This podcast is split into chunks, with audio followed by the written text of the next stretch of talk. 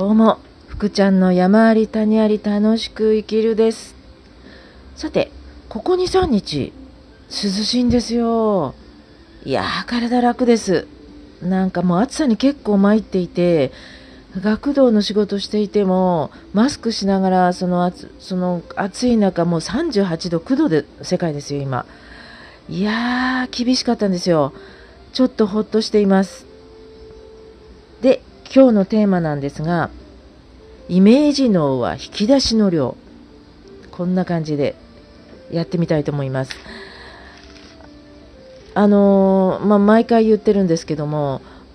西野さんのボイシーというこう声の、やっぱり10分ぐらいお話をしているのを、まあ、あの、聞いているんですけれども、そこで話していたことで、あ、面白いなと思ったことがあったのがこれなんです。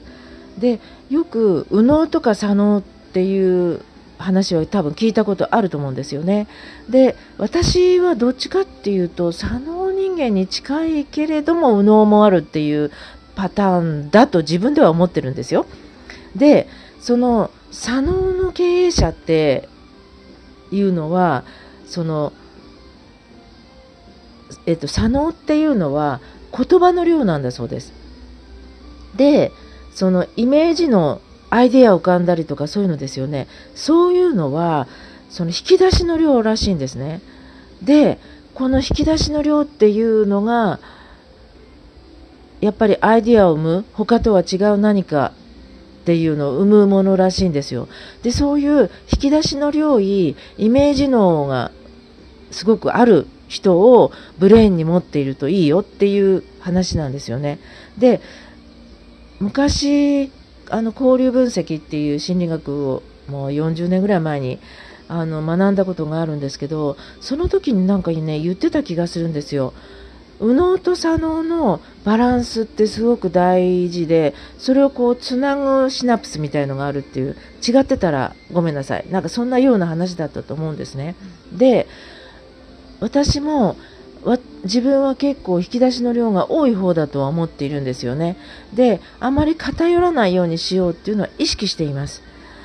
なんか例えば保育の世界だと、保育のことばっかりしてしまって、なんか全然違うことの分野からは遠ざかってしまう人が多いんですよ。あの、専門バカっていう話をよくするんですが、私はそうなりたならないようにしようって結構意識しています。で、まあ、好きなことはもちろんありますよ。演劇とか音楽とか。でも、苦手なこともたまに関わってみるようにしています。で、そこから得られるもの、これインプットだと思うんですよね。もう大事にした方がいいだろうなと。で、人の話も同じです。なんかやっぱり類を呼んでしまうので、自分の周りは結構自分と考えが似ていたり、価値観が似ていたりするわけですよ。で、それが違うと、んなんかこの人私と違うなと思うと遠ざかってしまうですね。私もどっちかっていうとそういう傾向があるんですが、でもそうじゃなくって、ちょっと一歩引いて、どういう考え方、どういう発想をしているのかなっていうのは、なるだけ 偏らないようにするためにも、自分とはちょっと違う人たちとも話したり、またぜ全然違う本を読んだりとかっていうことは必要だなって思ってるんですね。で、あのよく私も認可学保険を経営してた時にも保育だけ保育ばっかにならないでほしいってよくみんなに言ってて例えばあのコンサートに行ったりライブに行ったりからなんか旅行に行ったりそういうものってすごく大事だと思ってるんですよね。それが私はイメージ脳でありその引き出しの量だと思ってるんですよ。で保育をするのに何が一番大事かって私のこれは持論なんですけどやっぱりその引き出しの量だと思うんですよね。偏った引き出しの人って意外と保育も偏ってしまってなんか子供に対しての接し方もワンパターンしか持っていなかったりするんですよね。で子供の接し方の私が思ういいなと思うものっていうのはやっぱり引き出しの量でセンスなんですよ。そのセンスはどうやって磨いたらいいのってやっぱりこれいろんな経験した方がいいと思ってるんですね。なので保育だけではなくって違う仕事をしてみたりとかなんか全然違う分野の人と関わってみたりとかっていうのがすっごく大事になるような気がしてるんですよ。でまあ自分も偏らないようにしようその右脳の部分を柔らかく頭を柔らかくしておくってすごく大事だなって意識していますそうすることによっていろんなアイデアが浮かんでくると思っているので今回西野さんがイメージ脳っていうのがすごくその引き出しの量だって言ったのがなんかすごく腑に落ちていてあやっぱりそのいろんなことを知るっていうことはあの大事だろうなって思っています。でいよいよ、えーと、先週話したかどうか忘れちゃったんですが、えーと、今月末に引っ越します。でもうこの家を買った時に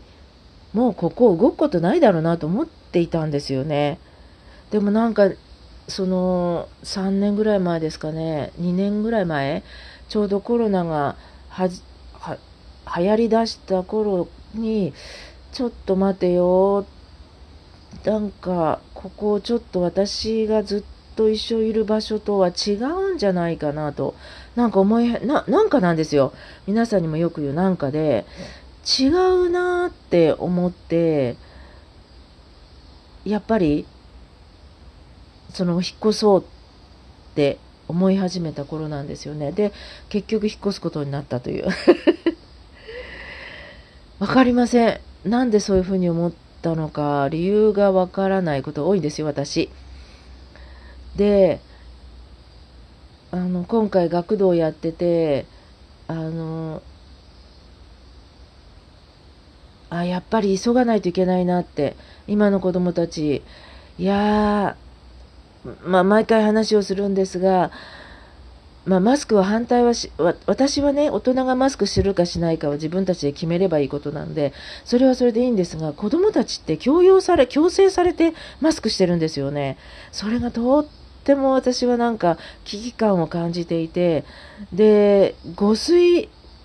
まあ、小学生なのね、まあ、今な、暑い夏なので、体を休める時間は必要だと思うので、いいんですけれども、その時もマスク。で、鼻出しもダメっていう、私が鼻出ししてたら怒られたんですね。その理由がわかんないんです。鼻を出す出さないで、何がいけないんだろうかって。私は納得いってなくて鼻出してたんですけど、で、子供たちも言われるんですよ。ちゃんとマスクしなさい、鼻まで開けなさいって言われてるんです。で、私も言われたね。子供と同じようなこと言われてる。叱られてるんですけども、納得いってないんですよ。まあ、マスクはね、しょうがないかなって、口ぐらいはしょうがないかなって思ってするんですけど、鼻ぐらい出してたっていいじゃないかって、その鼻の出す出さないで何が違うんだって 思ってるんですけども、いや、私はいいですよ。私は自分でこう、時々マスク外したりね、あの、息苦しくなるんでやってるんですが、子供たちは強制されてるんですよ。それがね、見てて、なんか、えーって思ってしまうんですよ。ただ私は雇われで、あくまでもパートで入ってる身分ですから、そこで、そんなことを強制する必要ないじゃないって大声を張り上げることができず、